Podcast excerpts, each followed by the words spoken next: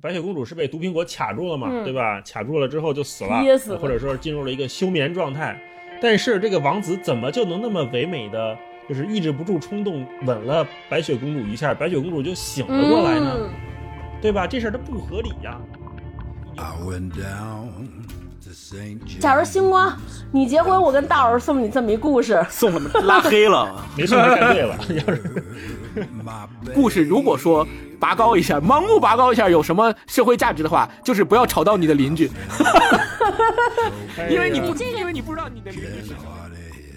你到底是怎么选择？是一个非常顺利的生活，一个平静美好的生活，突然跌落悬崖，嗯还是说一直走低，一直走低？你可能就习惯了，麻木了预期没那么高了，嗯啊，对，麻木了的时候，这个人更痛苦呢，还是跌落的时候更痛苦？very low, he said. Hello，大家好，欢迎来到新一期的文化有限，我是大一。我是超哥，我是星光，大家好，嗯，今天我们这个节目赶着即将到来的万圣节跟大家见面啊，所以我们这一集也有一个新的小策划，想跟大家尝试一下。但是呢，是否能成功，我们三个也不确定。心里没底。对，有可能这期节目就听到这儿，因为后边垮了，我们就会剪掉。然后就是听到这儿打完万圣节的招呼，说祝大家万圣节快乐，就关了，这个没有节目了。非常下期再见。了，就是吧？嗯，我们这一期想干一个什么事儿呢？是我们前面也在节目里面提过哈。呃，嗯我们想通过尼尔盖曼的这个短篇小说集来跟大家一起庆祝一下万圣节。他这个书呢叫做《烟与镜》，烟就是冒烟的烟，镜就是镜子的镜，这也是他书里面写一个意象吧，他一直很迷恋的一种意象啊。那他这个故事呢叫做《尼尔盖曼烟与镜》头皮发麻短篇故事集，嗯，这里面大概有二十到三十个故事。我们三个呢，嗯就是分别啊，从这个书里面的前中后三部分里面各选了几个故事来想跟大家分享分享。没错所。以这一集呢，我们就不像以前那么展开聊这本书了，我们就以讲这个故事为主。那这个故事就像我们前面说的，我们每个人是准备了几个的，但是在节目里面最后大家能听到几个，我们也确实不确定。对，有可能就是大概率是一个也听不见，就讲一半讲不上去垮了对了。，我们可以先从讲故事开始，讲完故事，要是时间还富裕哈，我们再聊聊这个准备故事的感受。这个真的太难了，太难了。嗯，嗯，哎，要不要先聊准备故事的感受？就是我怕万一垮了，你没有素材可剪了。那也行，那我们就先嗯说说各自准备这个讲这个故事之前、之中和这个昨晚做功课的感觉吧。超哥先来，哎，我先给大家讲一个关于故事的小故事。嗯，就是我们三个在群里边，大老师开始说，一开始在群里说啊，咱们这次就是开始讲故事，给我们分完故事。嗯，然后其我就我看这个故事，我还其实心里有点打鼓，我说这怎么讲？因为他的小说其实就是都是几就是华丽的，就是这个好小说的标准，结尾非常之猝不及防。我说我这怎么讲？嗯然后但是我看他们俩都没有异议，我就觉得 不行，我不能输，我不能提前说我不会。然后昨天晚上十点钟的时候，大老师在群里就是发了一句话说。哎呀，我觉得这个还是很难，嗯很难，说有很有可能整段垮掉，然后我就放心了。我说哦，原来大家都是这样。大老师，你我想采访采访你，你是为什么觉得就是整会整段垮掉？你觉得难在哪儿？我昨天晚上我跟霹雳说，咱们今天这一集要以这么个形式来跟大家聊，然后霹雳就说。那你感觉怎么样？我说，哎呀，挺难的，好像有点不知道该怎么讲，就是讲长了也不是，讲短了也不是，也不能照书念。然后呢，嗯霹雳说，那你给我，你给我讲一个试试吧。然后我就说，那行，我给你试试。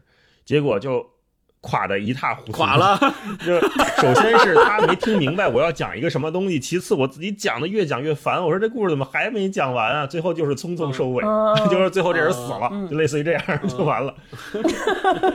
我就想知道，那那你们俩在准备这个故事的时候，是不是也有这个感觉？我因为我不知道该怎么弄，我是写成提纲呢，还是写成逐字稿呢，还是怎么着？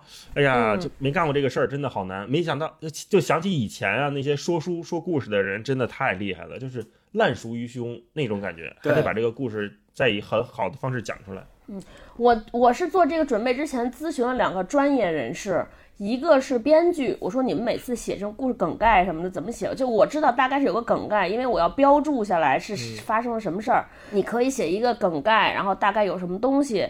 但是呢，我们建议你写一个人物小传，因为它这个小说里边其实好多地方特别突如其来，有一些结构，但是我我不知道来龙去脉。他说你可以写一个人物小传，这样你脑补一下来龙去脉，你这个逻辑就比较清楚。我说行吧，我说你把这个人物小传发过来给我看看。然后这个人物小传是一个以前做过记者的朋友给我发来的，他写人物小传一个 Word 文档，我打开了。我就是手机上划了一下，我就觉得还很长，关上。昨天晚上拿电脑打开，我先一看字符，两千三百五十个字，我都没看内容就把那个关了，然后就直接点文件删除，连连那个废纸篓我都清空了。我就说我不知道这个东西，因为就一想，我说得写完这些才能讲故事，我就觉得我应该就是彻底会垮掉，就是把这些都删了，假装没看见过，不知道有这些程序，不知道有这些程序，走不完这些程序，应该也可能不。不那么垮，就是不给自己增加焦虑。星光呢？好多我读的篇章里面，就是一看就是诗的那种体力，我就尽量避免讲那样的故事，因为一个诗在我看来就是你你能把它念出来，念的声情并茂，让大家有故事感就已经很不容易了，你还要把它画成自己的话写出来就更难，所以我就尽量挑那些不是诗的那个故事啊，一会儿试试看看能不能讲明白吧。我觉得讲明白可能都很难，更何况讲的大家引人入胜啊。嗯，超哥，对我我不知道你们俩准备的时候有没有经历过一个阶段，因为我们三个人是每个人先分了十个故事库，嗯，然后我就读，先，然后我就一一个往上看看这个，哎不行，这讲不了，过下一个，再过，再下一个，过下，然后十个都过完，说我操，这没有一个可以。对对对，刚开始还庆幸说，哎呦，这个是诗啊，不用仔细看了，反正也看不懂，过。然后发现，哎呀，这个故事也不够了，哎呀，只是往回翻翻吧，嗯，是这样的。嗯，而且你说，对于讲故事的人来说，我有一个迷思，就是那些讲故事讲的特别好的人，他们是怎么把文本里面的描写的那些背景，比如说环境描写，比如说人与人之间的对话，他是怎么演绎出来的呢？他是讲还是不讲呢？他讲的多和少，这个很难拿捏。我有时候觉得不讲吧，哎，他那情节推进恰恰是让人家对话来推进的，那你是不是就得学这俩人在这里怎么对话？但是又感觉说好像。给人讲故事不是这么讲的，但是就很难。一会儿试试吧。突然 丧失了这个技能，行，我们就各自试试吧。啊，朋友们，反正我们这集现在录了也有十分钟了，起码这个节目有十分钟啊。对，实在不行就是周二也挺忙的，大家就得有一个周二上上班吧，工作工作吧。这个周二就工作的时间多一些。我们开个头，大家回去自己可以读。对，那我们谁先开始呢？我们。谁先提的谁先开始？不吗？沉默，那就我先提前开始，我先开始吧。我我抛砖引玉，那我第一个讲，肯定大家对我要求不会太高哈。我给大家讲的这个故事是来自这本书的最后一个故事，叫《白雪镜子和苹果》。那看这个名字呢，大家可能就能猜到了，这大概是一个什么主题了，因为它跟我们小时候听的那个故事非常的相像。它就是白雪公主的故事啊！坏了，我有点紧张了，因为我看大老师说这个前言之前一直看屏幕，我就觉得应该是有稿，我没有写。哎呦，我这个稿我今天早上临时写的，写了一半儿，所以后半段可能垮掉。来，我们开始啊。那为什么这么说呢？因为就是看名字就说，哎，这不是白雪公主的故事吗？但是尼尔盖曼写的接下来的这个故事，跟我们所认识到的那个格林童话里的白雪公主，或者看迪士尼电影里面那个白雪公主都是不一样的啊。那这个故事是白雪公主的继母，就是那个坏皇后来讲的，所以接下来是以皇后的视角来讲这个故事。那我们都知道白雪公主的这个继母，她是一个女巫，但是这个女巫呢，她在早年间啊，她没有那么神奇，也没有我们看到动画片里的那么邪恶。就是我们现在其实知道，当年很多中世纪的那种猎巫行动，那些欧洲的那些行为，其实都是对女性的一种迫害。对吧？所以在这里面，我们叫她女巫，她并不是一个坏角色。那故事就是这么开始的啊。嗯，很久很久以前，在女巫还很年轻的时候，她非常漂亮。那时候呢，她已经知道自己有一些魔力，或者说有一点点智慧了，因为他可以从，比如水塘啊，可以从镜子啊，或者从一些玻璃的碎片里面看到一些凝固的瞬间。那个瞬间就被村民们认为说啊，那你可以占卜未来，或者是你可以帮助我。但是他只是能看到，他并不能改变任何事情。那他在他的村子里面也是一个非常善良、愿意帮助别人的人。他可以通过他的这点小能力啊，帮助村民找找走丢的马呀，帮哪个村里的姑娘、女士找找他们丢了的耳环啊什么的，就干干这些事儿。有一天早上，这个年轻的女巫在森林里玩儿，他就看见一个骑着高头大马的人啊，非常英俊，来到他面前，就问女巫说：“哎，你叫什么名字啊？你长这么好看，你跟我走吧。”那那这就是一个例行的招妃纳妾的环节啊。这个人就是国王。嗯那这个国王确实也挺帅的。跟我走吧。那那那那，我们这是个万圣节节目啊，曲艺节目，曲艺节目就出发。这个人就是国王，这个国王很帅，就是胡子呢也是古铜色的，然后头发是金色的，眼睛是蓝色的，啊，他这个形容还特别美，说像秋天的天空，可能就跟秋天北京没有风的天空差不多啊，刮大风天的天空差不多。然后皮肤也是有充足的日晒，就是现在我们说的那种特别流行的小麦色啊，哎，对小麦色啊，这时候要注意啊，这时候国王的形象很健康，对不对？就是一个很健硕的男子。嗯，我们这里先按下不表，继续说哈。那这个国王有了命令，自然是没有人能够违抗的。女巫这个年轻的女巫就跟着国王搬到了他的城堡里面。那到了城堡里边，这个女巫发现，哎，不对劲呢，这国王不是单身啊，怎么还有孩子呀？我靠，被骗婚了。因为 因为女巫看到了国王的女儿，那就是我们熟悉的白雪公主。这个时候，白雪公主呢嗯只有五岁，但是又往墙上一看，说：“哎，这还挂一大画儿。原来白雪公主的这个生母啊已经去世了，他们是把这个生母的这个画像挂在了城堡里面。但是这个年轻的女巫就发现说：“哎，好像有点不对劲，说这个这个生母怎么跟白雪公主看着气质完全不一样呢？”然后慢慢，她也听见佣人们在私下就窃窃私语，说谁都不知道这个白雪公主啊到底是怎么来的。说这个白雪公主的性格非常的古怪，跟原来的这个皇后啊，这个就跟纯元皇后似的吧，可能是跟纯元皇后的性格是一点都不像啊，不是一个待人接物特别善良的人。还有人传说就更狠，说这个白雪公主出生的时候就把自己母亲给杀死了。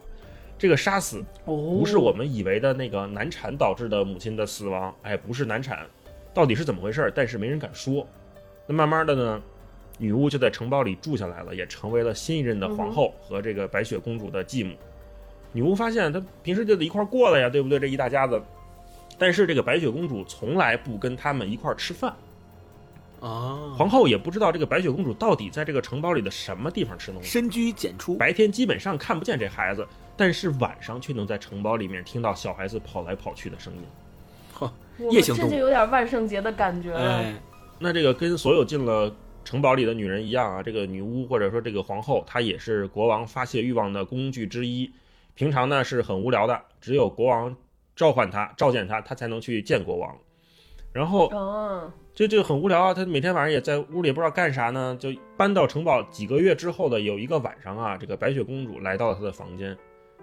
他们俩很少见面，说实在的，对吧？他他跟白雪公主也不熟，白雪公主一小孩儿是吧？平时这玩那玩的，他也不太管。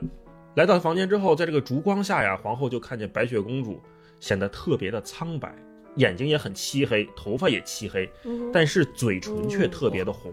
这是鬼呀！白雪公主就冲他笑了一笑，这一笑不要紧，她发现白雪公主的这两颗虎牙呀也特别的尖。那皇后就问了，说你怎么来我这儿了，是吧？咱俩平时也不熟啊。白雪公主就说，我饿了。那小朋友嘛，是吧？就很很直接。那这时候呢，已经是冬天了，嗯在这个中世纪的欧洲呀，我们知道那会儿肯定是没有冰箱的哈。那他们这种大城堡里边可能也没有什么储存新鲜食物的东西，他们冬天吃什么呢？他们吃是那种晾晒好的苹果干儿。他们那个苹果干儿可以荡开一笔说他们怎么做哈，就是他们那会儿囤这些苹果呀、蔬果呀，跟我们北方整那些冬储大白菜其实是差不多的。逢年过节他们就杀猪，然后把猪的这个肚子掏空，再塞上秋天摘的苹果，然后再在猪上涂满油，就烤乳猪、烤苹果。烤完了之后，把这个猪啊、油渣呀，还有苹果拿出来一块儿吃。所以皇后手边就是有一块儿，就有一串苹果干儿，说拿了一个苹果干儿给小孩儿，说那你吃这个苹果吧，让让后厨给你弄弄去。结果这个白雪公主也没去后厨，就直接拿着苹果干儿吭哧吭哧就啃。然后皇后就说：“哎呦，这小孩儿是是饿极了呀，还挺有意思的，还挺可爱的。”这时候就是良心发现，也不是良心，就是就是这个母爱迸发出来了，说这个。对，说嗯哎呀，小小小姑娘啊，挺可爱的啊，白白不呲咧的是吧？那我就他就白不呲咧的，挺可爱。抑制不住的说摸了摸这个白雪公主的头，然后又摸了摸白雪公主的脸颊。这时候说时迟那时快，这白雪公主一下就把皇后的拇指给咬住了，就把手咬住了，然后又吭哧一下把皇后的这个这个虎口也给咬住了，就开始吸皇后的血。哦，皇后这还没反应过没反应过来怎么回事呢，给整懵了，说怎么还能这样呢？白雪公主就吸了一会儿，就心满意足的就走了。然后更神奇的是，这个皇后这手上得有伤口啊，对吧？结果皇后发现呢，这个伤口愈合的特别快。第二天她再看这伤疤的时候，就像我们手上一个这个多年的老伤痕一样，基本就看不太出来了。皇后就觉得不对劲，但是他也不敢跟城堡里的其他人说，因为这个城堡里的所有人看上去都很奇怪，好像所有人都知道点什么，但是所有人都闭口不提。那皇后就害怕了，说就就我一个人蒙古里吗？我也不知道怎么回事啊。然后立马就让这个铁匠给他这个屋装了各种这个防护栏、防盗门什么的，都给我安上啊。然后晚上还拿大木桩子把这个门给抵住了，说他特别害怕这白雪公主再来吸他血来。那随着这个时间的推移啊，就这个一两年就过去了，国王呢慢慢的好像也不怎么召见这个皇后了，慢慢的也失宠了。但是皇宫里面也没有来新的女人，皇后也想说这怎么回事呢？这年轻力壮的是吧？但是她看这个国王啊，就是。越来越苍老，越来越瘦弱。没过多久，国王也死了。啊，在国王下葬的那一天，因为他们要给国王换衣服呀什么的，弄这些事儿，弄这个葬礼，皇后就发现国王的这个大腿和下体附近呢有很多伤口，很像他手上的那种伤口。哇！结果这个皇后就成为了女王，统治了这个国家。这一年的时候，这个皇后呢也只有十八岁。皇后就意识到这事儿肯定是不对劲了，肯定是跟白雪公主有关，对吧？这个不是一个天真烂漫的小孩，她一定是有点什么问题。因为白雪公主啊，我们刚才都说嘛，她白天是不出门的，她只有在晚上才出来。白天睡觉的时候，她白天睡觉反而是最虚弱的。啊，听到这儿是不是觉得有点像我们熟悉的一些中世纪的神话故事了啊？有点像吸血鬼的那感觉。对，皇后呢，她就趁一个白天，直接就干死了白雪公主。就把白雪公主的心脏挖了出来，把胸膛解剖了出来，把胸膛剖开，把心脏挖了出来。再后来就是有人传言啊，说这个心脏根本不是人的心脏，而是鹿的或者是野猪的，反正不是人的，就是跟我们看见的正常的人都不一样。嗯，那皇后就把这个白雪公主的尸体就剖开了嘛，就就甭管了，心脏我留下了，心脏他们是要这个猎巫的啊，把心脏留下来了，把人扔到了森林里的一条大沟里面。把白雪公主的心脏挂在了自己床的横梁上。我说这个皇后也是心够大的啊，但是这个心脏就咚咚咚咚咚咚咚咚咚一直跳就不停。一般我们说这个心脏拿出来之后，它可能跳一跳，它就它就不跳了嘛。但是这个心脏跳了好几年。我想的是，这个皇后是不是没有钟？是吧？需要一个表在自己头上，咚咚咚咚咚咚。没有钟。也可能那个时候没有音乐播放器，喜欢听打击乐。对，喜欢 B-box。然后他那个绳子上还系了好多大蒜，那我们都知道大蒜是驱邪的嘛。然后这个皇后慢慢的这个心也放开了，说这个防盗门也给我拆了吧，城堡里也太平了，就开始，他就开始经营这个整个的国家。他就发现呀，自从他来了之后，这个城城堡啊，他他们这个王国是越来越潦倒。呃，他们周围会有一些市集，但是呢。随着这个白雪公主的死亡以及这几年的时间啊，他们发现来这个市集的人呢也越来越少了。他就想说，怎么这样呢？也也不对劲，这我收不上税了，对吧？那国家就过不下去啊，得通商，得有贸易。有一天有一个大臣就来说：“有皇后，咱不能这样，咱得想想办法呀。”皇后就说：“是得想办法，我也注意到这个问题了，把我的宝镜拿来，是吧？”对，我们前面说这个皇后能占卜啊，是吧？皇后说：“那我看看吧，我看看我这个皇。”这个皇家这个园林附近，或者是看看我这个国土之内到底怎么样？嗯哼。皇后一看不要紧，一看就惊着了。嗯，她看见谁了呢？谁？看见白雪公主。火还没死。这时候的白雪公主已经十二岁了。十二岁在欧洲中世纪已经不是一个小孩了，她已经算是一个接近成年的女性了啊。她看见白雪公主啊，这个皮肤还是很苍白。那衣服呢？穿的就是当年她杀死白雪公主的时候，白雪公主穿的衣服。嗯，但是在森林里面，因为长期的这个走来走去啊，已经变成破布条一样了，就是挂在身上，基本就是聊胜于无。但是依旧很漂亮。白雪公主这个人，白雪公主呢也有一双鞋，这个鞋就是两个皮带子系在脚上。皇后呢就看着白雪公主就追踪她呀，说白雪公主好像她就像个小野孩一样，在这个森林里啊飘来荡去，飘来荡去，经常会这个看到远方有。商队有这个商人来了，白雪公主就悄悄的就接近到这个商人边上，有的商人呢非常友善，看见这个漂亮的小小女孩或者这个漂亮的女人，说：“哎呀，你过来吧，我来给你点吃的。嗯你是不是饿了呀？”就像最早皇后对待白雪公主一样，非常善良的在对待她。嗯结果白雪公主依旧像当年对待皇后一样，是对不同的人在吸他们的血。皇后就在这个镜子里面看到了一次一次的杀戮。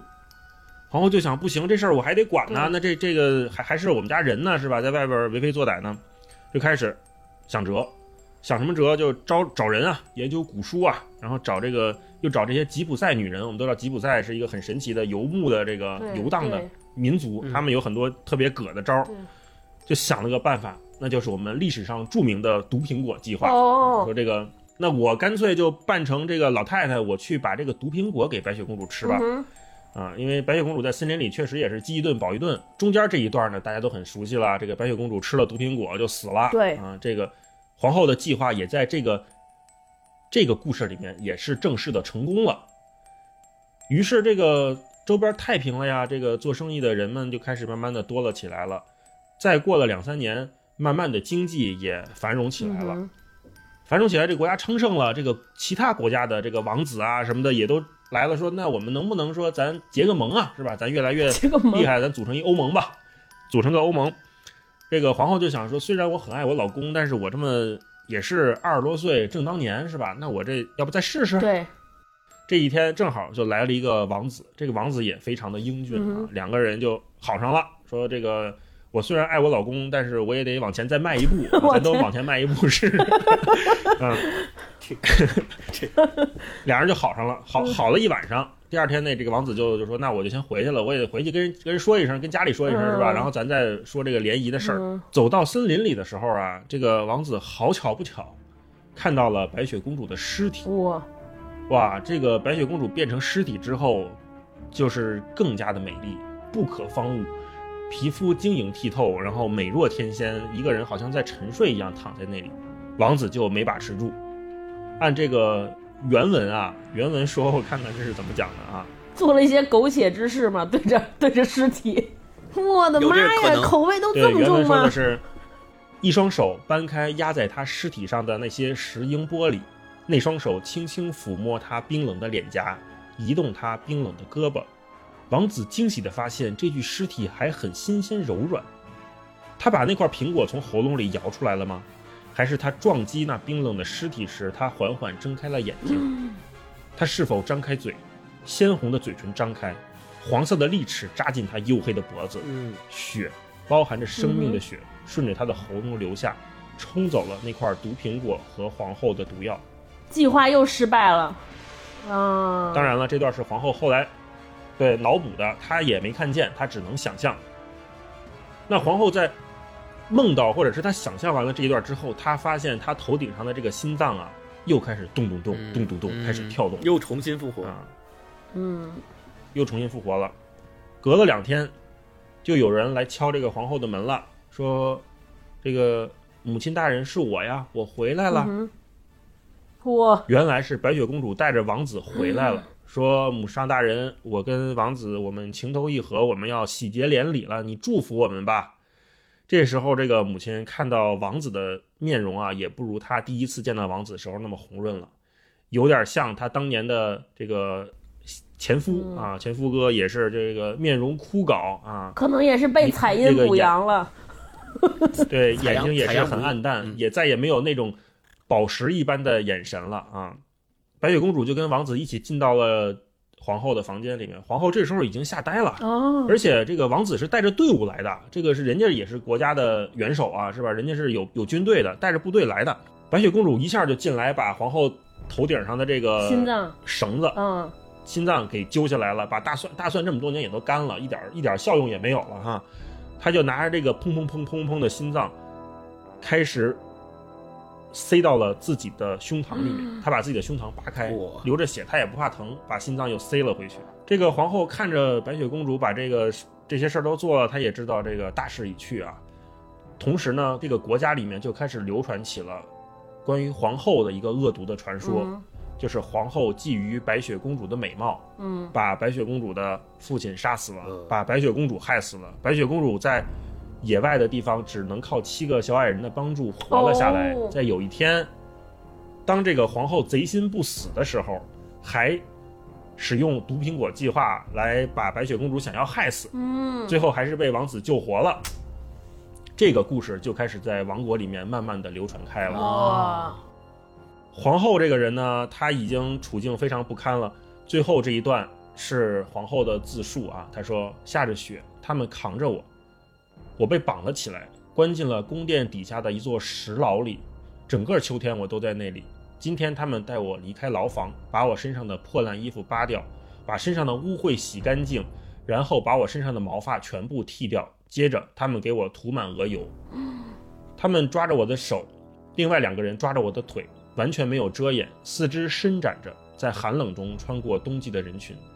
他们把我带到这座窑炉旁，我要给他就是烤了，我们非常熟悉的，对，这就是我们非常熟悉的那一套荡妇羞辱。嗯我们看《全游》里面也有那个瑟西皇后，对吧？对她在失去权力之后就被人剃掉所有的毛发，然后光着身子游街。嗯，他们关上了窑炉的门，这里越来越热，外面的人开始唱歌、欢呼、敲打壁炉。白雪公主没有笑，没有嘲讽，没有说话，她没有冷笑，也没有转头，只是看着我。有那么一瞬间，我看到自己的影子映在他的眼中，一切就结束了。嗯，嗯，哇，这就是我给大家带来的第一个故事，也可能是唯一的一个故事，因为其他两个我都没有写稿。哎呀。可以了，有一个故事，现在我们这个节目时长就至少可以够半个小时了。嚯，咱们是为了撑时长是吧？对 对对，你们俩听完这个故事有什么感觉？听完大一讲的这个故事，我就觉得整个小时候读的《白雪公主》被颠覆了。呃，好像我们小的时候读的故事，原来它的故事后面的故事是大一讲的这个，就实际上嗯公主和公主的后妈这俩人互相害对方，反正你说哪个人是好人，俩人都不太是好人，但是嗯出于不同的目的吧，互相害对方。尤其是刚才大一讲到的，公主的后妈杀了公主两次。对，两次都把他杀，第一次把他心脏剖出来了，第二次又让他吃毒苹果，就是为了置他于死地。但是没想到最后白雪公主成功复仇归来，而且是借助吻醒她的那个王子的力量，成功复仇归来，把那个公主后妈驱逐了。然后最最经典的，我觉得恰恰是最后她编造了一套谣言，而我们听到的白雪公主的故事就是这套谣言。对，这对这个这个细想起来还是挺可怕的。就我们一直觉得哇，白雪公主 冰清玉洁，老被她后妈害，真惨。但其实这套东西才是谣言。大一了老师讲的这套东西，可能才是故事背后的故事啊。这个这个是一个有深意的故事，这是讲这个历史是被胜利者写就的，就真对，没有真正的历史到底是谁 对对对上一个价值。没错，这而且还是个女权的故事，我跟你讲，就是男人坏事儿啊，男的不行啊。就是他讲的这个过程当中，因为我们知道他有一个七白雪公主和七个小矮人的底子，然后我就一直想说什么时候转反转到那个故事。对，然后就是他说嗯好容易给弄死了，到森林里边，我说哇，这不会七个小矮人出来吧？就是懵懂无知在森林里特别质朴，又给救活了，嗯太讨讨讨厌了。结果谁曾想坏事的是王子啊，而且还是因为了一些苟且龌龊之事，哎呀，真的是，嗯。你说说到这儿，我看这个故事，我在想，以前我们看这个格林童话说这个白雪公主是被毒苹果卡住了嘛，嗯对吧？卡住了之后就死了，噎死了或者说进入了一个休眠状态。但是这个王子怎么就能那么唯美的，就是抑制不住冲动吻了白雪公主一下，白雪公主就醒了过来呢？嗯对吧？这事儿它不合理呀、臭不要脸的故事。你你说你说你说要是纯亲，这俩人得使多大劲儿？嗯，才能把那毒苹果给弄出来，是吧？那显然是按照尼尔盖曼的这个故事里面，一切就更合理了。在这些冰冷的撞击下，是吧？这这个毒苹果能被能被弄出来，哎呀，看得我也真是三观尽毁啊！所以这个故事的动机，可能我在想，尼尔盖曼是怎么想到？可能也是有一天，因为他不是有三个孩子嘛，他可能就是在某一个给孩给某一个孩子读《白雪公主和七个小矮人》的时候，就想到这，说，哎，这怎么亲亲不出来苹果呀？这苹果怎么出来的呢？然后哦，一想得这样 然后才有了这个故事。他写了一个颠覆版的童话故也是未，成年人不宜收听啊！颠覆版的童话故事，结果颠覆到成人童话那儿去了，根本就不适合给孩子讲，要不然你怎么给人解释啊？是是，嗯，对，说到这儿，很多人以为尼尔盖曼是一个童书作家。我想，如果真的是这么认为，那给孩子买真是买错了，千万别给孩子看这个。那我就先分享到这儿，下一个故事谁来？你们二位？星光来吧，我来吧我看星光读的时候一直看书，感觉做了很多功课，没没有，我怕他忘了。来，对我我我也怕我自己忘了。对，嗯，我现在给大家讲一个，呃，也许是不久以后将发生在未来的故事。嗯，呃，这个很符合尼尔盖曼作为科幻小说作家的一个身份。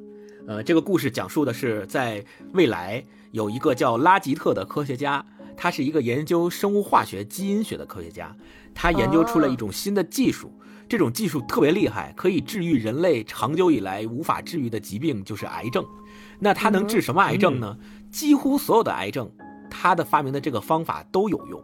所以，当他这个方法发明出来以后，毫无意外的获得了诺贝尔奖，同时哦获得了很多的推广，就是大家开始把它做成一种药，然后所有的人都注射这种药。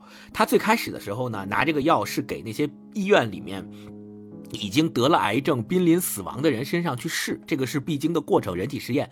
然后他就发现了一个特别特别奇怪的现象，就是他把那个药打到了参与实验的那个人身体内之后，这个人他所有身上的癌症都消失了，但是他最后还是死了，他是因为肺炎死的。就他同时除了癌症之外还有其他的病，所以就证明了这个药呢，它对癌症的治愈效果是特别的好，但是它治不了别的病。然后于是呢哦，从那个时候开始，大家就觉得，哎，癌症可以治愈了，那我们这个是吧，寿命无敌了。然后好多人就开始，尤其是得癌的那些人，开始注射他的这个药。后来又随着岁月的推进，就渐渐渐渐渐渐发现，又有特别奇怪的现象发生，就是所有注射过他的这个药的人，他们的身体都会发生一种变化。这个变化说起来很有意思，什么变化呢？就是所有注射过这个药的人，他们的性别都会发生转换。这种转换还不性转了，还不是单向的转换，这种转换是可以自由控制的转换。哦，乱码，就是，比如今天晚上一个注射过他的药的人从癌症里恢复了，成跟跟正常人一样，身上无灾无病的。他平时上班的时候是一个男性，然后下班之后他要参加一个夜店的 party，他要穿的特别漂亮，他就可以选择注射这个药，把自己变成女性。这个注射完了之后，经过几个小时的所谓变化的过程之后，他就可以变成女性，有女性的性征，对吧？胸部啊，然后身体线条啊，然后脸上的哦皮肤啊，这些都会变成女性的样子。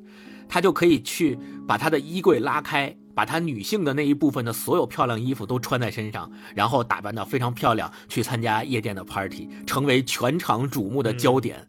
大家都看不出来，对，大家都看不出来，他在几个小时之前还是一个完完整整的男人男。哎，哦，然后到他参加完夜店的 party 之后，回到家，药效失过了之后，他就又恢复成了一个男性，就是又变化回去了，变成了一个男的。所以他们很多人每天就靠这个药物在男性、女性不同的性别之间变换自己的身份，他们专门管这个过程用一个词来形容，就是我们现在所说的 change 或者叫变化。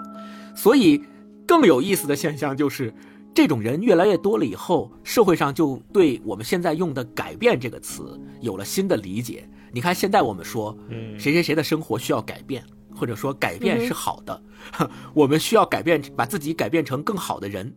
这个词在现在看来，在这个遣词造句里面是有褒义的色彩的，但是在那种情况下，这个词就变得有贬义色彩了，就好像你是一个随时能够改变你性格的人。大家渐渐的在各种教科书上、在课堂上、在专业的学术领域，就不太爱用“改变”这个词了啊。哦，所以，所以就是这个药物的发明也影响了人，不仅影响了人的身体，影响了人的疾病治疗，也渐渐地进入到社会领域，影响了大家遣词造句，说明他已经在思想维度上对大家有了影响。然后这个拉吉特呢特别有名，刚才我们说到了，这个人不是他发明了这个跨时代的技术吗？对，按道理来说，对，按道理来说，他应该跟弗莱明一样，发明青霉素的人一样，名留青史，对吧？但是没有，大家都沉溺于去进行改变，就是大家都沉溺于去进行改变自己的身体结构，改变自己的性别，而且这个药在后期。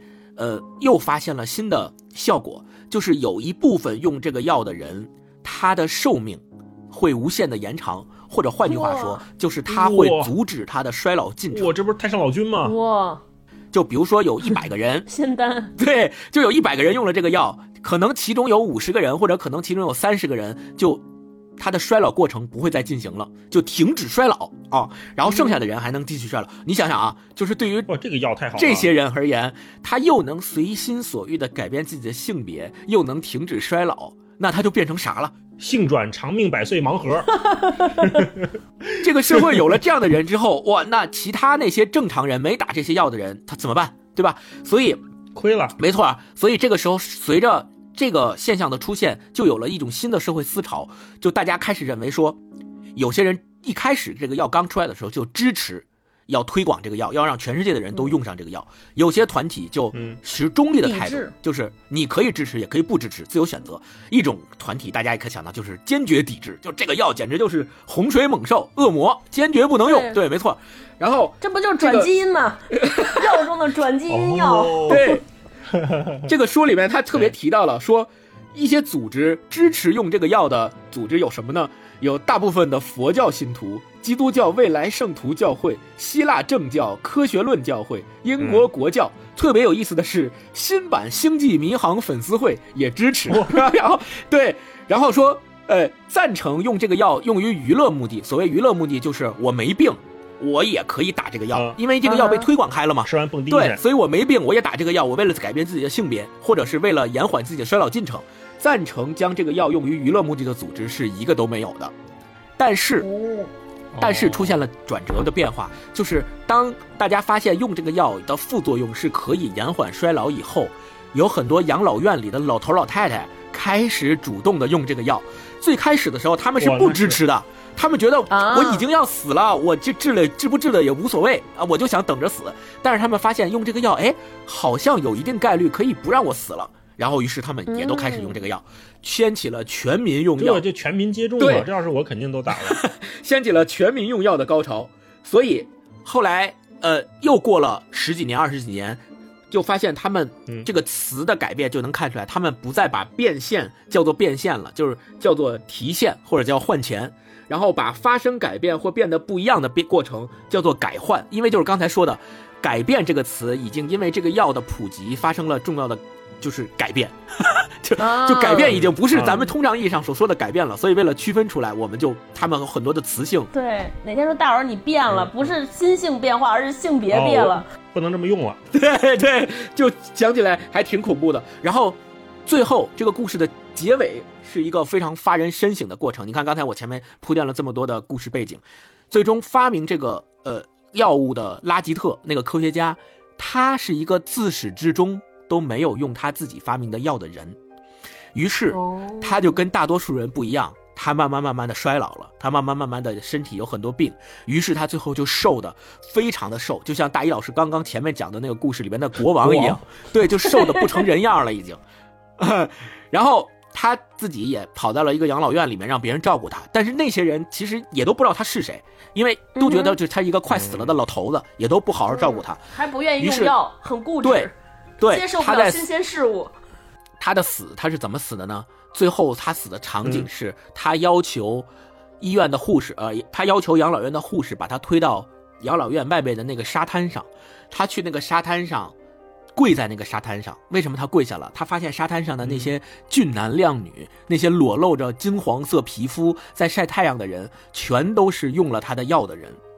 然后哦他跪在那儿嗯，只说了一个词，就就走了。这个词就 I'm 是 sorry，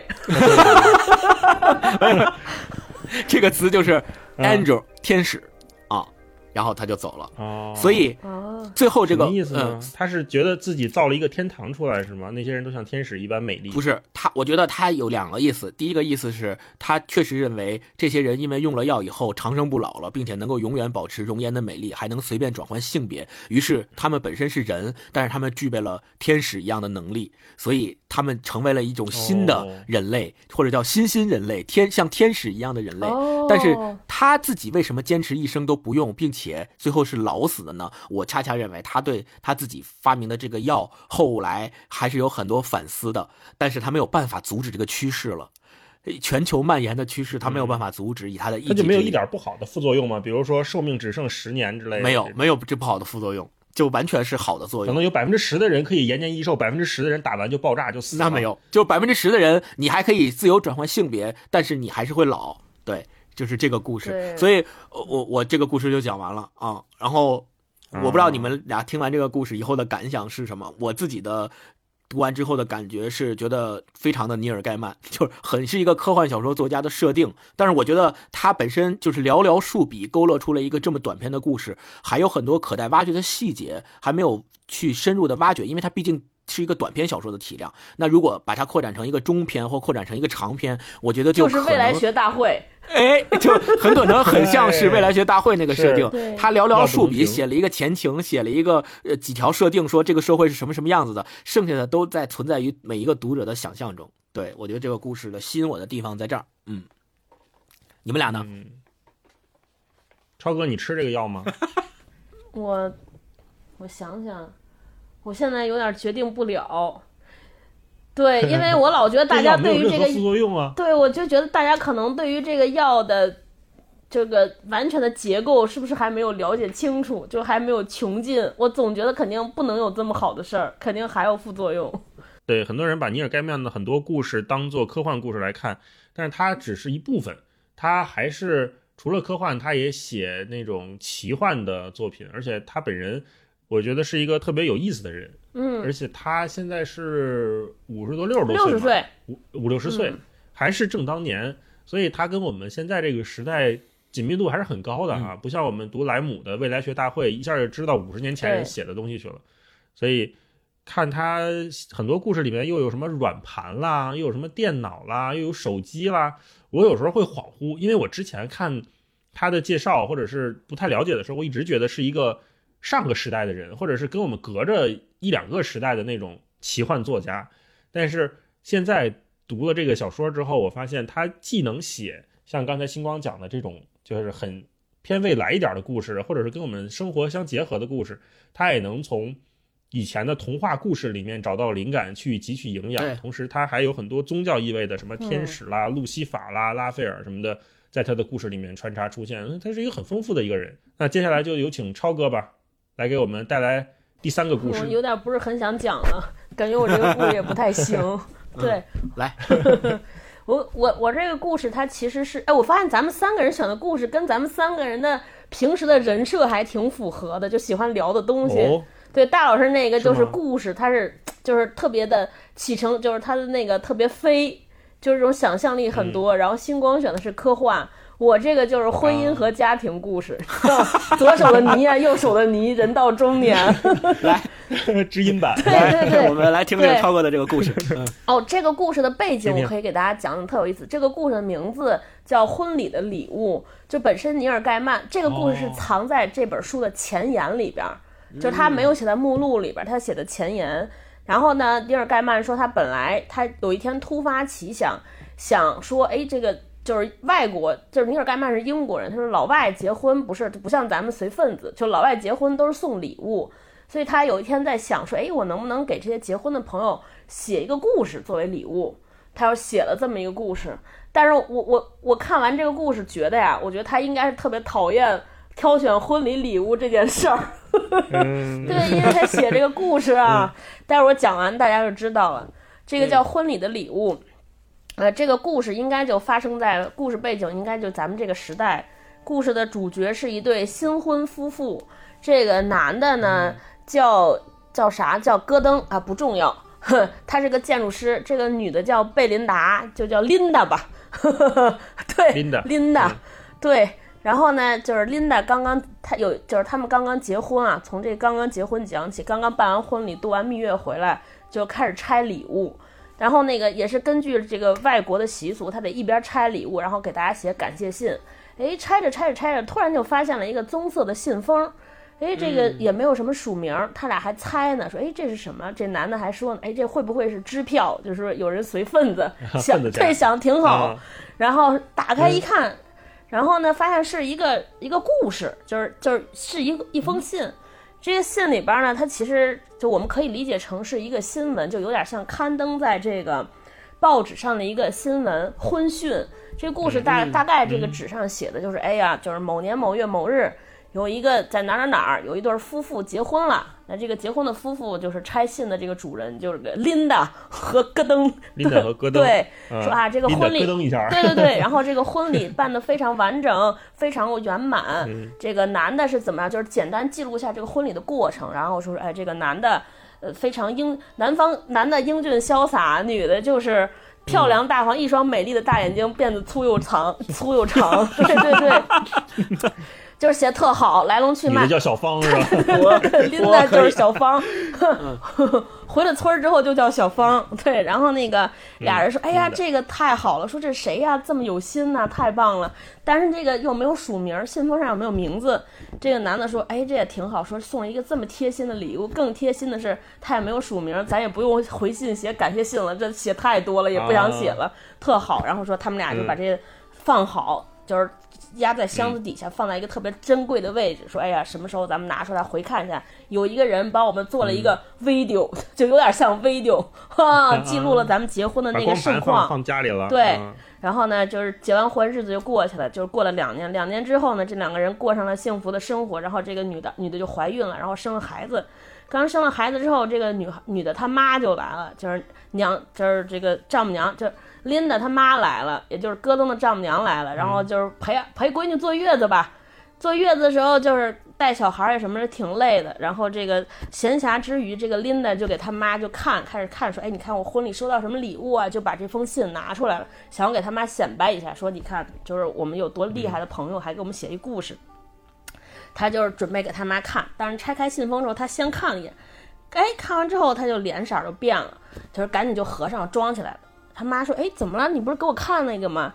琳达说：“对呀哎，别看了，别看了，没什么，没什么意思。说这肯定是这个戈登又跟我开这些无聊的玩笑，就合起来了。啊，这个什么玩笑呢？就是说他发现信的内容就变了，不是那封信了。这个信纸上哦就是写的内容，就是说，哎，说这对夫妻，这对夫妻呀、就两年结婚两年之后，丈夫呢就是这个呃有外遇，对。说这对对，先是他他就说这个这个结婚之后呢，就是他们结婚之后过了两年，这个琳达呢，就这个小芳说被狗咬了，伤得很重，而且脸上因为被狗咬了，还咬到脸上，脸上留了一个大有疤大大大疤痕，又丑又疼。然后这个妻子呢，心里受到了重创，对吧？一个哇姣好的面容，漂亮的就脸被毁坏了，心里有创痛，而且确实伤口也很疼。然后妻子就开始酗酒，然后整个家庭就走上了一个特别破败的局面，对吧？对，就是变成信上写成了这个内容了，就就哎。就相当于写了另一个版本的故事。这个琳达看完之后就特生气，然后就，但是这一天就过，也没跟他妈说写的是什么。晚上回来之后，这丈夫回来了，俩人就看孩子呀什么的，然后俩人就说，这琳达就说说那个说你你这人也真是怎么这么没溜呢？就翻译一下，你也太没溜了。说你是觉得还你是不是觉得你做那事儿还挺有意思？我跟你说太无聊，一点儿都不好玩。她丈夫说啥呀？怎么就不好玩？说啥呢说那信是不是你给换了？谁让你换的？说你快把那之前那纸拿出来，哪儿了？我要得给给我妈看了，你知道，差点吓着老太太。这个这丈夫就被问的莫名其妙，说我没有啊。对，然后这个妻子就把纸拿出来，说你看，这是这是不是你干的？这个男的就说，哎呀，说不知道啊，不是我弄的，你看这字也不是我写的呀。然后他们俩就说，我靠，这是谁的恶作剧？说这肯定是有谁知道了这个事儿，把咱们这张纸儿啊偷偷给换了。然后呢，他们俩就那是不是写信这人干的呢？对，他说：“但是这谁写的呢？对吧？咱们家里也没来人儿啊。他俩就在猜想说这是谁弄的，然后就开始诅咒这个，就是就骂这人说：“哎，这些人真是太讨厌了，对吧？”说说咱咱媳妇儿说把它扔了吧，他就老公就说这把它扔了吧，多不吉利啊。他说不行，咱们留着，得做个罪，咱们得做个证据，万一哪天揪出来这个人儿，就告诉他，就得得留证据，说你看这人你做多讨厌，对吧？不是编排人俩人吗？这人。对，然后这个事儿就又又过去了，就这事儿就过去了。然后他们俩人小夫妻的日子继续过过过，又过了几年呢，就是这个这个又又大概又过了两年吧，这个这个琳达又生了这个二胎，对，嗯。然后这个丈夫呢也开始就是又就是到了三十多岁，人到就是到了中层，事业各方面就开始往上走，然后呢成了这个建筑公司的一个合伙人，然后就俩人也搬了新家，又开始新的生活，然后有一天呢，这个丈夫有一天晚上出差去了。妻子呢没事儿干，说我干点啥，就开始收拾这些屋子呀。突然间又找出这封信来了，啊，又找出这封信来了。然后打开之后，他说：“我看看这怎么回事呢？我再研究研究这事儿。”打开一看，发现信的内容又变了。这个时候信里边又写了一个故事，就还是主角还是他们俩。这个信里边写的呢，就是说这个这个孩子其实第二个孩子没有，就流产了，孩子怀孕五个月就流产了。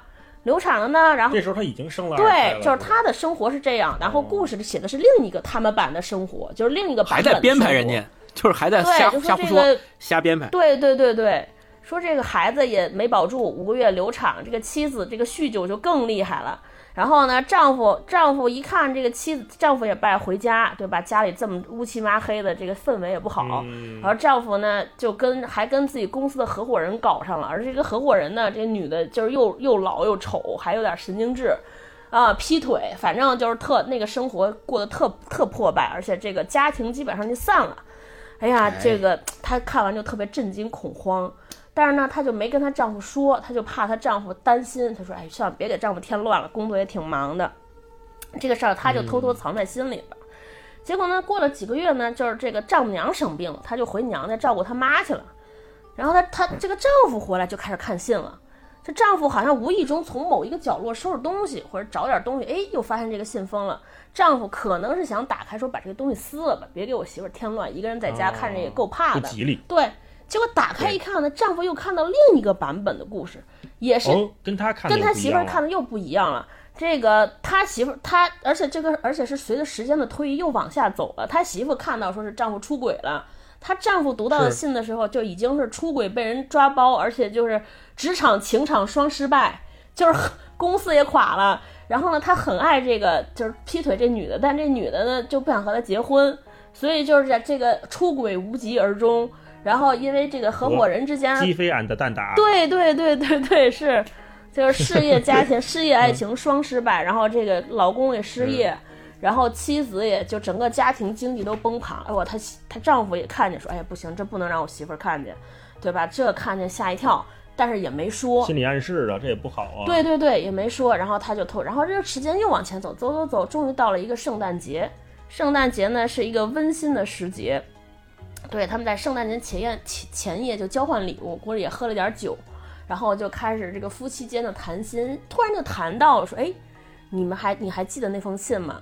对，就谈起了这封信，就俩人互相向对方坦白说，看来着呢。对，说我还啊看了，他说我也看，你看的是什么版本啊？我看的什么版本？俩人就啊讨论，讨论讨论呢，然后他们俩就反思说，你看咱以前骂人家，对吧？但是我们现在觉得这个人可能是好心，你说得说说，你看，得亏咱们没过成没过成纸里写的那样。他说他妻子就说呀，说你看这个，我觉得他可能写信这个是有一种好意。他又说，你看每一对结婚的人啊，很有可能婚姻生活有几个走向。但是呢，所有这些走向都是不受人控制的。你看咱们这人过得多好啊，但是你看那个纸里边那个琳达和戈登就不太行，而且多惨呀，两个人对吧？过成这样，说你看还好咱俩有彼此，还好咱们没变成那样，哎呀真好。然后对说我们要珍惜彼此吧。他媳妇儿就开始说，嗯，所以我们虽然他写的是不好，但我觉得人家应该不是诅咒咱们，应该可能是给咱们一个东西，说让你们让我们珍惜当下，珍惜彼此之类的，说咱俩就把这东西嗯有个这么一个改观。对，放在那儿。如果有一天咱俩有这个小吵架呀、小争执不好的时候，我们就拿出来看看。你看，还有比咱俩过得不好的人，所以我们要珍惜当前的生活。所以这个就以浪漫的东西结束，这个信又被藏起来，然后时间又往，还没完。对没有走，时间又往前走，走走走走走，然后然后这个丈夫的事业继续上升，走走走走走啊走，对对，丈夫的丈夫的事业又往上走，然后获了一个建筑类的大奖，他们家就是的人生巅峰，就开始搬到伦敦，什么这那的，对，搬到伦敦，哦然后在这个丈夫拿了这个建筑类大奖的这个庆祝当下的那一晚上，然后俩人拥抱喝酒，各种庆祝。他妻他妻子突然有一天在想说，哎，你说有没有可能信里的那个生活才是真的？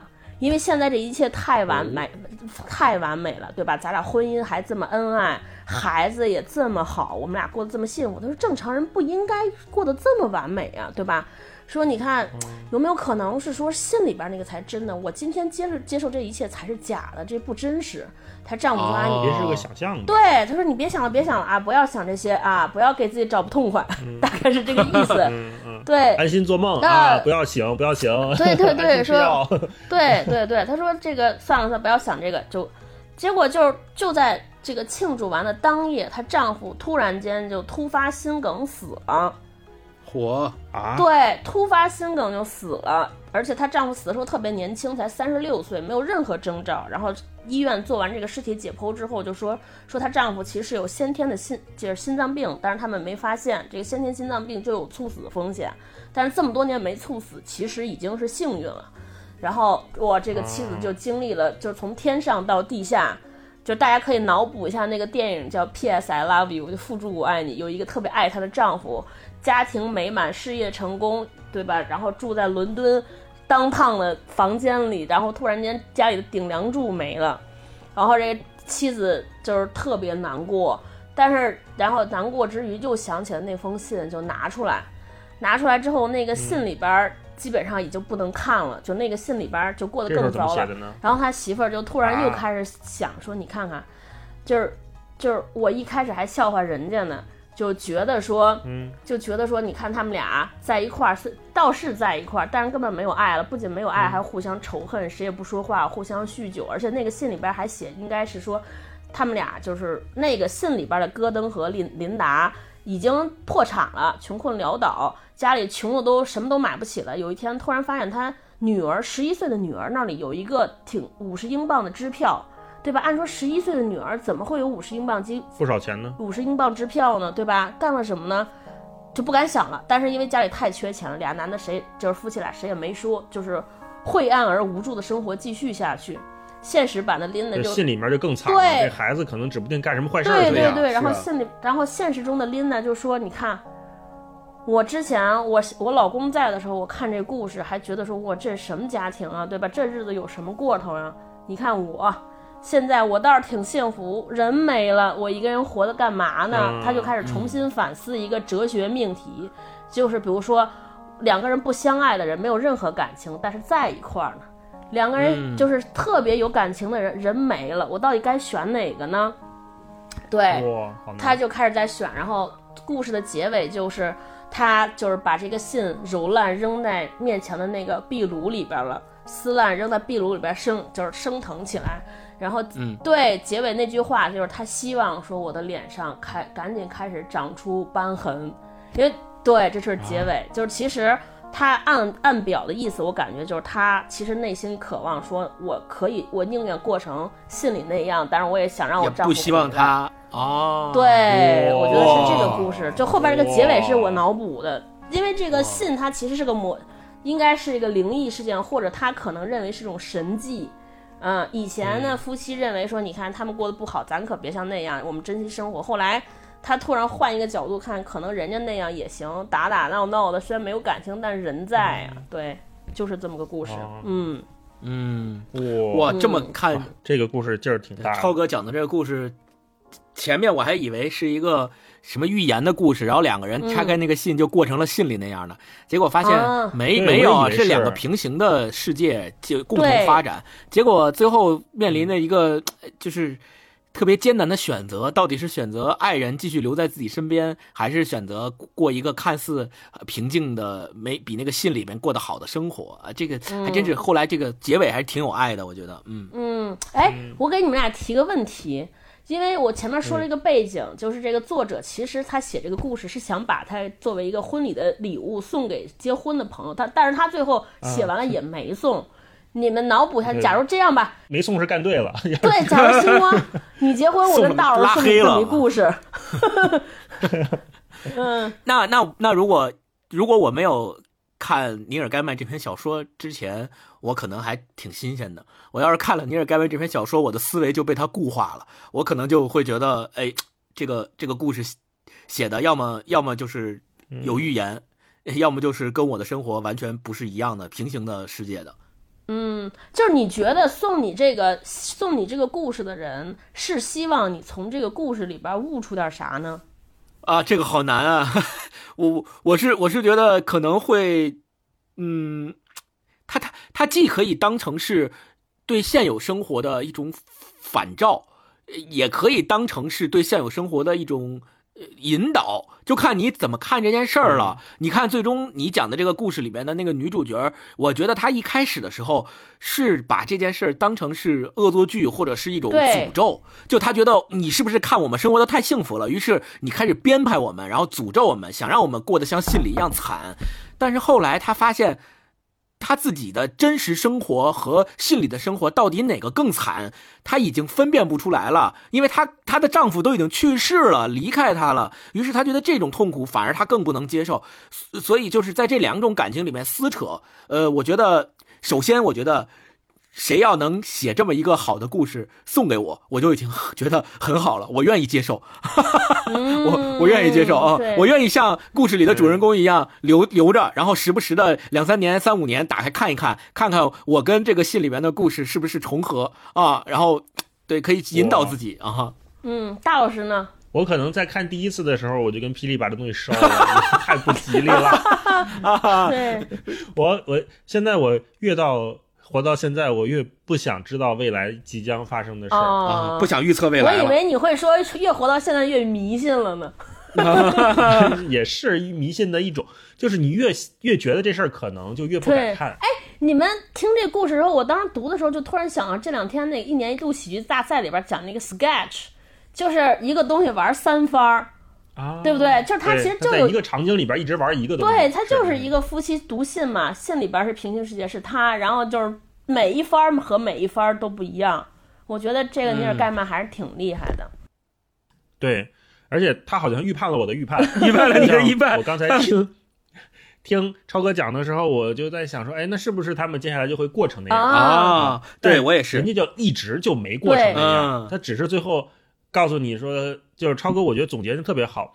我听完故事的时候，我还在想说他在说什么，但是真的是说你到底是怎么选择，是一个非常顺利的生活，一个平静美好的生活，突然跌落悬崖，嗯还是说一直走低，一直走低，你可能就习惯了，麻木了预期没那么高了，嗯啊，对，麻木了的时候，这个人更痛苦呢，还是跌落的时候就更痛苦呢？他好像是在讨论这么一个东西啊，这么一看、嗯啊，故事深了。我自己看的时候，我觉得他可能对于爱情是那种，就是我自己还是有倾向，可能加了我自己的情感。我觉得他其实想说一个问题，就是在一起才是是不是才是最好的事儿？就是只要相爱在一起，就是你有两种选择，一种是像电光火石般的爱情，特别绚烂，像烟花一样特别灿烂，但是转瞬即逝，很短暂，就像她的丈夫和她的生活美好的生活一样，三十六年就结束了，但是每一天都充满爱意，甜度很高。还有一种是像后边那种，就是特别差，但是就是一直在一起，就是到底该怎么选择？嗯，好呗，那么咱再来一轮，我感觉应该只能够讲两个故事了，是不是？对，那我接下来再跟大家讲一个稍微短一点的故事啊。前面那两个故事，前面这三个故事我们三个讲的都比较长。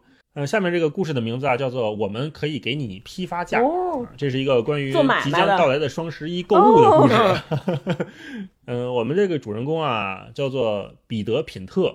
从各方面看呢，他都是一个很现代的人。嗯那他有一个特点，就是他特别爱讨价还价，啊，特别喜欢砍价，嗯、跟人跟人砍价，嗯我老占点便宜什么的。懂了，啊，那有一天呢，他这个品特他在他们公司上班儿，然后发现呀，他的这个女朋友好像正在跟别的一个男的鬼混，哦，但是他这个发现呀，他只是也只是看到两个人在比较亲密的聊天或者是就是聊得比较热络吧。啊，并没有看到一些特别实锤的证据，也不是说什么抓奸在床啊，这些都没有啊。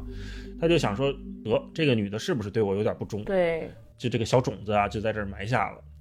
然后呢，因为他正想向他这个女朋友啊求婚，所以这事儿就让他更有点儿纠结，说我那我这临门一脚了是吧？这这个这个女生到底是不是喜欢我呀？我到底能不能跟她相守一辈子呀？嗯，彻夜未眠，就就一宿啊，翻来覆去，就叫遮罗，遮遮罗罗，遮罗翻来覆去的跟那儿嗯晃辗转遮罗，嗯结果到第二天早上，他就下了一个非常重大的决定啊，说我们做了一个艰难的决定，他决定干掉那个男人。嚯，呃，爱情就是让男人失去理智啊，这个书里是这么写的啊，爱情让男人失去理智，怎么干掉呢？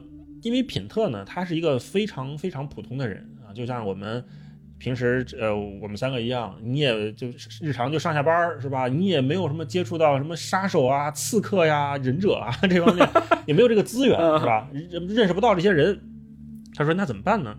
他就开始在星期六的下午，他就找来了我们说那个电话黄页本儿啊，就相当于吧，在百度上就乱乱搜，在百度上搜，他就说看有没有这个 C 打头的，有没有刺客呀、条目没有啊，搜搜 S 有没有杀手啊，也没有，然后搜 X 有没有凶手啊，也没有，都被屏蔽了个黄页翻翻翻翻翻。都没有，那你肯定的，那黄页本上不能印什么杀手联系电话谁谁谁啊。但是他就仔细看啊，就翻翻翻翻翻到了一个分类，叫做消除虫害。啊，他说：“哎，这个好像有点沾边儿哈，就跟那个我们看《绝命毒师》似的，老白是吧？他化学老师是不是也能干点违法乱纪的制毒的事儿啊？消除虫害。嗯然后他仔细一看啊，这里边写的很有意思了。他说，消除虫害的广告里边写明了，说消灭的对象可以是野鼠、家鼠、跳蚤、蟑螂、兔子、蛾子各种鼠患，以及非常令人厌恶的不需要的哺乳动物。嚯，他一说，哎，这事儿好像能能能有联儿啊，有的干是吧？啊，你你能杀能，你能杀哺乳动物，非常厌恶还令人不需要的，那我打个电话试试吧。情敌是这样，那不就是情敌吗？对，情敌也是非常厌恶的、不需要的哺乳动物啊，没错，没毛病。啊，底下还写专业老字号，留了一个电话号码。那品特就说：“那我试试吧，反正有枣没枣打三竿子嘛，就打打。”然后那边电话嘟嘟嘟，然后这时候呢，电话正在嘟嘟嘟的时候还没接起来啊。品特就想说：“哎呀，我我真要干这事儿吗？如果对方是个空号，要是没人接，那我这事儿就算了，是吧啊？那那就是老天不需要，不想让我这么干。”正这么想呢，那边咔嗒接起来了，说：“哎，你好，我们这边是这个除虫公司，您有什么需要吗？”那个品特就他也很谨慎，说他肯定不能自报家门啊，说这我是品特，我要杀一人，这事儿不就留下证据了吗？他先试探的问别人说：“哎，你们那儿说能处理这哺乳动物多大的能处理啊？”那边说取决于您需要处理多大的，啊，哇，这太合适了，你要多少就要 你要多少就这样的一个，嗯嗯，要多少有多少，有多少要多少。对，你要多少有多少，有多少我要多少啊！俩人就就就就聊起来了。他说，品特就问说呢，一个人行不行？然后那边就没有丝毫的波澜，那边就说当然可以，先生，您这边有笔吗？咱约一个见面吧。品特说这这事儿就这么还要见面，还要见面说那啊个！今晚八点，请您去一个哪儿哪儿哪儿的一个，比如三里屯儿脏驴酒吧，您卷一份儿《北京晚报》在手里头，然后您把有字儿的那那一页，就是有《北京晚报》那一页，您朝外，到时候我我们员工就能联系上您了。嗯啊。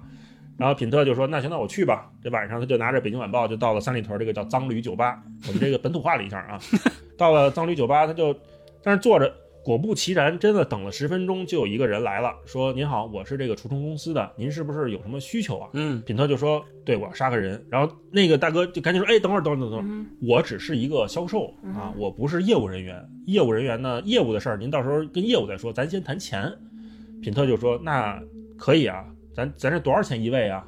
说五百一位。哇就是品特说：“这我还以为挺贵的呢，这五百也还可以啊。”然后这个销售说：“我们还有折扣。”哎，品特一想说：“哎呀，有折扣，这我不能错过呀！我这么一个爱占小便宜的人是吧？有便宜不占是王八蛋。折扣？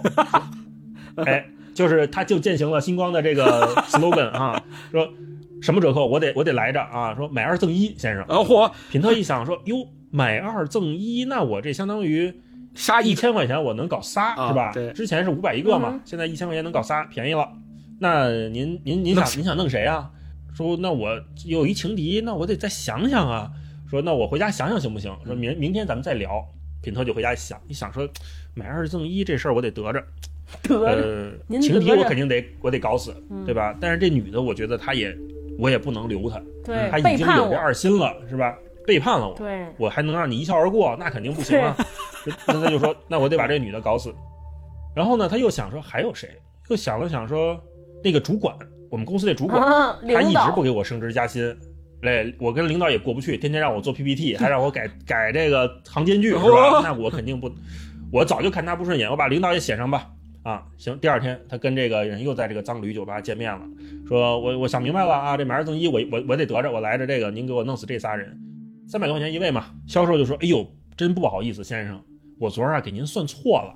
嗯，三百多块钱一位啊，是我们这个呃批量采购，啊，批量采购的折扣是三百多块钱一个对啊。您这个呢三三位啊还到不了这个折扣，可能一个人还得多花个二十多块钱。对，品特说，这就是涉及到我们心理学上一个非常重要的心理学效应，叫做损失厌恶。对，啊，就是说，当你说你要给到一个人多少钱的时候，你又反悔说我少给你点儿，他会认为说我已他亏了经损失了这么多钱。对，那我亏了。比如说我要给超哥一百块钱，我直接给你一百，我说那超哥肯定很高很高兴。那比如我跟超哥说，超哥明天我给你二百，但是第二天我说超哥只能给你100 100了，超哥对可能就没有那么高兴了。那肯定的。对，很气，这就是一个消费心理学哈。那品特也说不行啊，那你你这说三百多块钱一个，怎么又加钱呢？那你们这大批量折扣是多少钱呀、销售说那个大批量啊是十个人，十个人呢，我们这一共、啊、越来越多啊，也就这人十个人算下来呀、我们这才四百五十英镑。品特说不对吧？你们这算错了吧？刚才我算是一个人三百多，你现在十个人四百多，一个人才合四十多块钱，那你们这是不是算错了？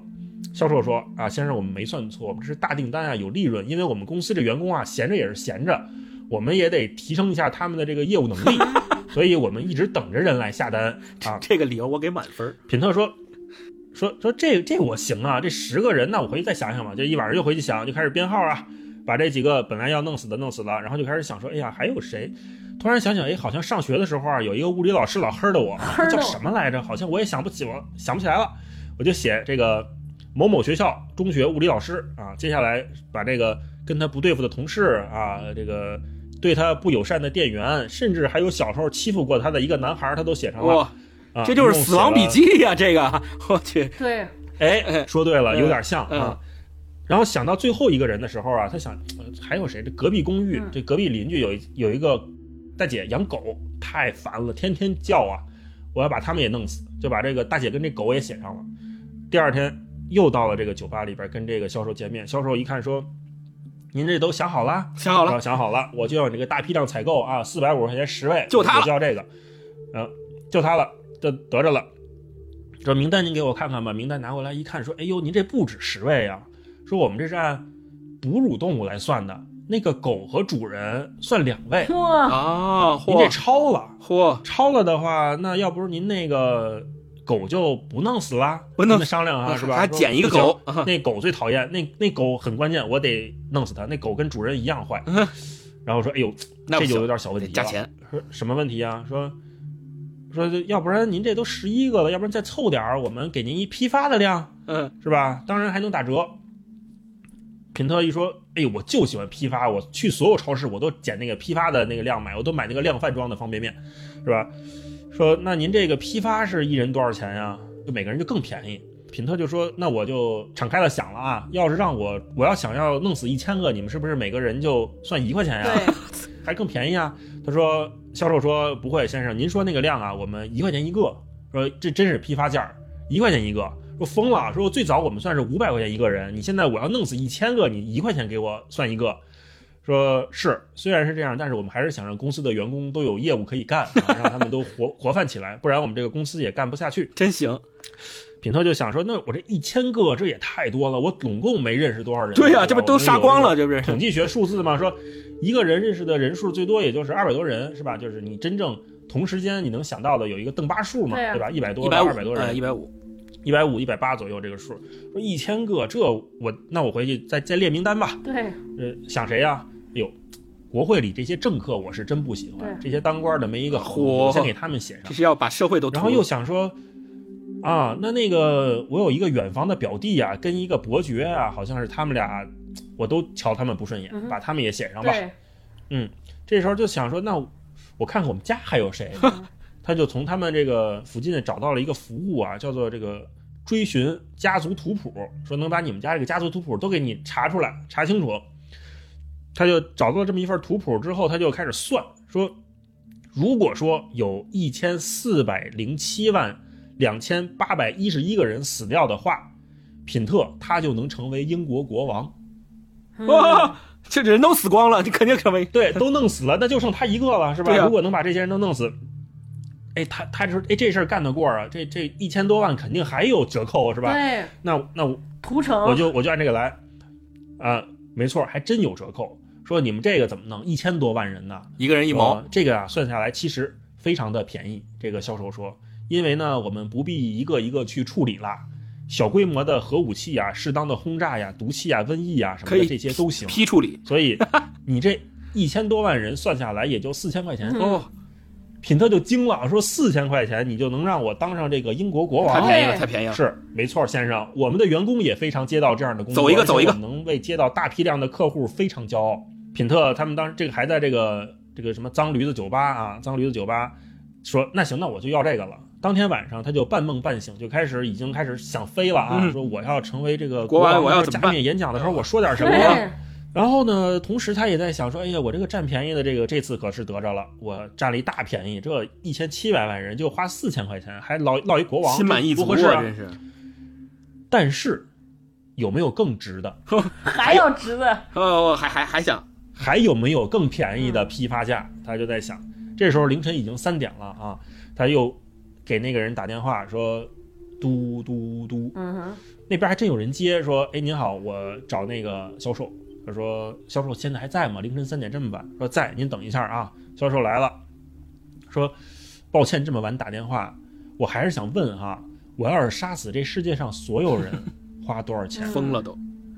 啊，你们刚才说那个只是四千块钱是吧？我就我就能干死一千多万，那要所有人呢？销售说不花钱，先生。哦，免费。他说你你们是不接受这种委托吗？销售说我们接，但是呢，我们免费接这一单。嚯，品特先生，我们的工作模式是我们一直在等某人下单，必须得有委托我们才能工作。我们从来没有接到过这样的委托，所以我们非常开心能接受到您的这个订单，我们免费为您制作这一次。然后品特就问了，说：“那行，那来着吧？那你们什么时候开始啊？开始。”原文说，这个销售就说了：“开始，马上就开始，就现在，我们早就准备好了，只要等人说。”哎，晚安，品特先生，跟您做生意非常愉快。然后电话就挂了。那品特就觉得有点奇怪呀、说这就就开始了，就这么容易，怎么了？这这么简单。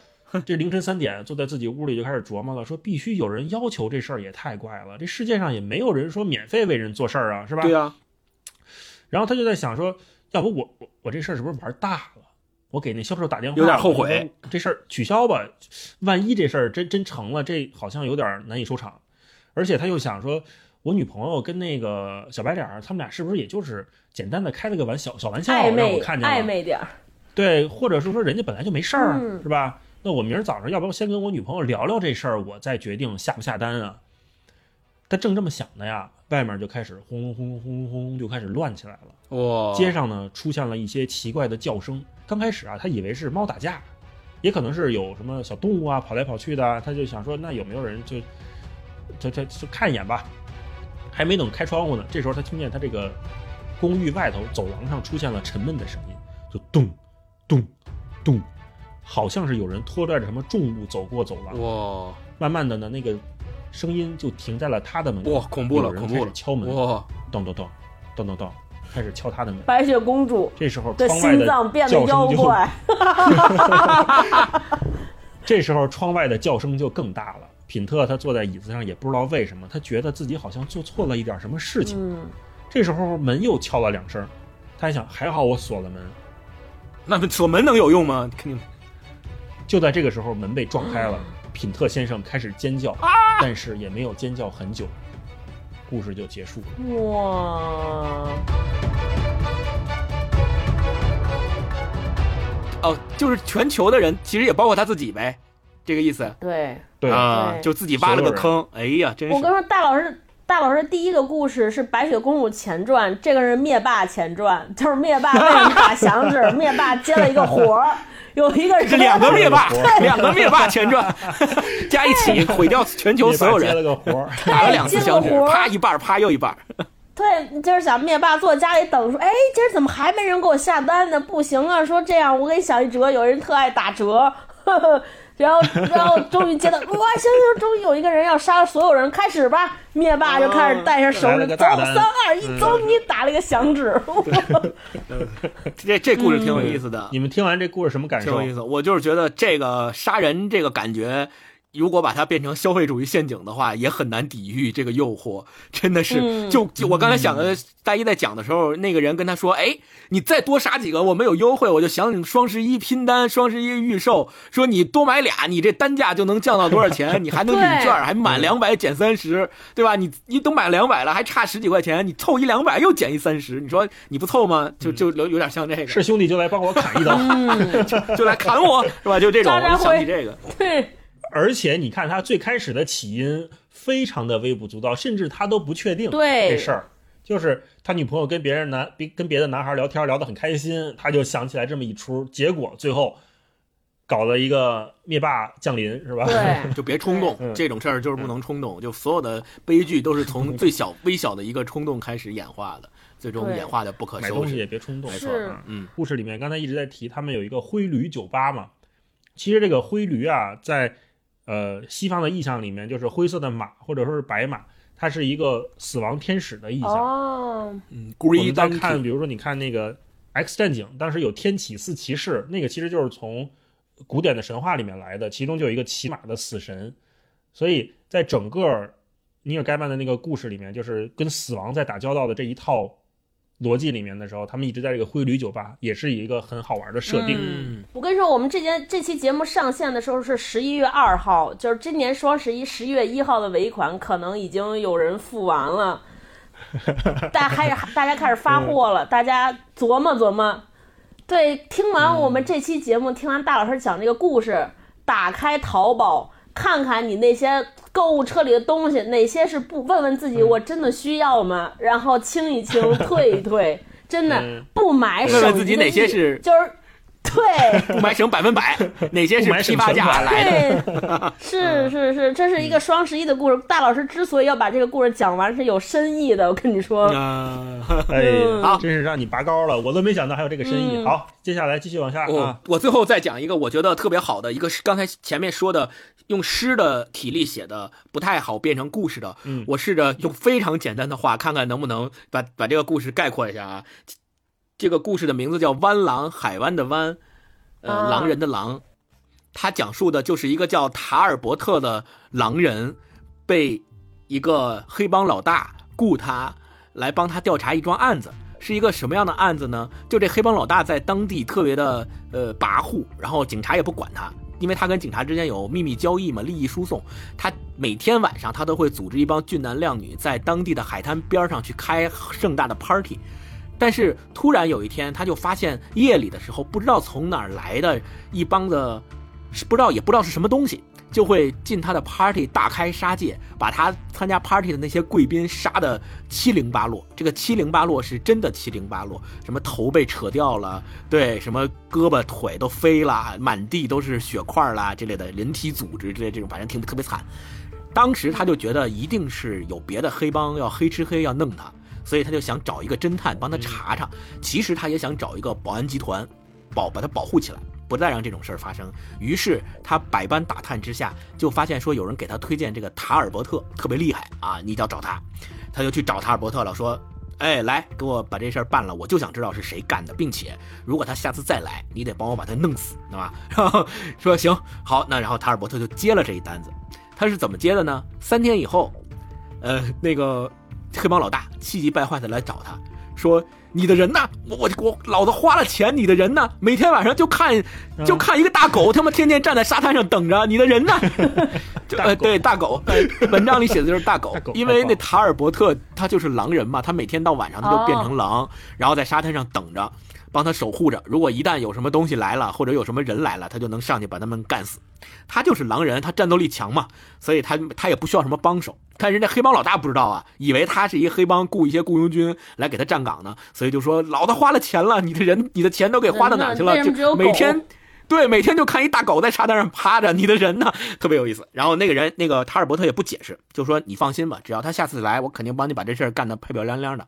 结果嗯，到了第四天晚上，终于凶手出现了。凶手是什么人呢？是从海里来的，不是人，哟，它是一个类似于克苏鲁似的一个大章鱼似的东西。克苏鲁就是、嗯。大章鱼，对，你可以理解为就是描写的潜藏于深海的一种生物，它特别的恐惧，特别的恐怖。然后它一旦从深海里醒来之后，它就会潜上来，然后吞噬整个世界，吞噬这个世界上的所有人。这个是对克苏鲁的一个限定。后来克苏鲁就演化出了一种所谓的怪物文化，在西方非常非常有名。所以它是借用这个背景，就是是一个从海里上来的大章鱼似的怪物，它上来之后就大肆的杀人，把这些人肢体撕的，就是七零八碎的。第四天的时候，明白了，就是没变成沙僧之前的沙僧，流沙河钻出来的。流沙河太呃，这这个通俗了，这个中国化了啊。呃他上来之后杀人，结果正好不就碰上了这个塔尔伯特，塔尔伯特就跟他开展了一场大战，两个人开始互相撕咬，最终塔尔伯特经过了一场奋战，最终把这个。呃，大章鱼杀死了，并且还跟着这个大章鱼去到了深海，还把这个大章鱼的母亲，就是一只更大的、更恐怖的章鱼杀死了。相当于他就把这个家族斩草除根了，帮助这个黑帮老大把这个事儿给平了。但是大家知道说，一只狗怎么能战胜一只章鱼呢？这个是我读这个故二郎事的一个疑问。哮天犬是吧？哮天犬，对，哮天犬。是因为狼人这个设定在西方故事里面，狼人是不死之身，就是他哦可以受伤，可以疼，但是他不会死，就是伤口很快就会愈合。所以在所以在这个设定之下，这个狼人就战斗力非常强悍，于是他就帮助这个黑帮老大把这个凶手杀死了。然后他回来跟这个黑帮老大说：“我已经帮你解决这个问题了。”然后这个黑帮老大还傻唧唧的说：“哎，是什么？是以色列黑帮吗？还是俄罗斯黑帮？” 还问他是什么黑帮，就就傻了吧唧的。然后那塔尔伯特也没有说给他解释太多，就是用什么，就是事了佛衣去，深藏身与名，就走了。说我给你解决了，走了，啊就特别潇洒就走了。中国狼人，对，最终这个故事说，为什么这个深海里的怪兽要上来杀这些人？是因为这些人每天在海滩上开 party，把音响开的巨大声，然后吵到了在深海里沉睡的怪兽，把他吵醒了，哦所以他上来杀人。对，所以这个故事如果说拔高一下，盲目拔高一下，有什么社会价值的话，就是不要吵到你的邻居，因为你不，因为你不知道你的邻居是什么样的人，干批发对，你的邻居可能把你批发了，对对，你看联系起来了，对，对 这就是我讲的这个故事，嗯，你这个应该是给那个广场舞，如果就是谁谁家邻居有跳广场舞开大喇叭习惯，就发给他。然后应该也把这个故事放在高铁上，给那些在高铁上不戴耳机看抖音的人，的真的是太吵了。从前有人坐高铁，然后不不戴耳机犯公放，结果就被一大章鱼给撕了，是吗？对，哎对，太棒了，太棒了。哎，这个有意思。好好，那我们今天的这个讲故事环节就先跟大家聊到这里，也不知道大家听完了感觉怎么样啊？因为可能已经没什么人能听到这儿了，结束吧，不用说再见了。对我们三个的确是第一次尝试啊，大家也多多包容。如果讲的不好呢，也很正常。如果大家觉得听着还行，可以留言以在留言区给我们一些鼓励感受。对，嗯嗯，我们也在这一期节目里面会在留言区里面选出五位朋友，送出尼尔盖曼的这个《烟雨镜》的纸质书对啊。感谢读客文化给我们提供的这个奖品，大家可以留言说说你对万圣节或者对这个鬼故事的记忆，或者是听我们节目的感受都可以。我也期待在评论区跟大家见面。然后我我还特别期待大家如果有那种一句话鬼故事，或者是超短篇鬼故事，可以放在评论区里跟我们讲一讲，让我们内心头皮发麻一下。对，对，让我们一起头皮发麻一下，好好吧？好，祝大家万圣节快家说再见，快乐，祝大家万圣节算快乐万圣节平安吧，万圣节平安。万圣节平安吧好的，好好，那我们下期再见。好，拜拜到这。你爱咖啡，低调的感觉，偏爱手机的音乐，怪得很另类。你很特别，每一个小细节，如此的对味。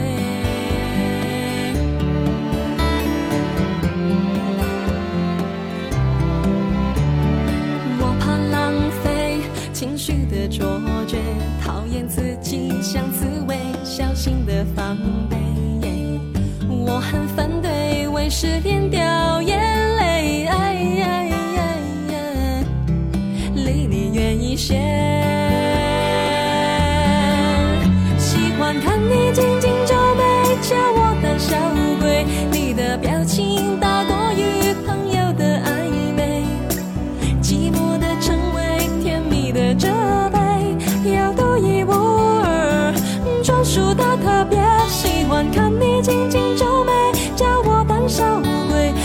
心情就像河。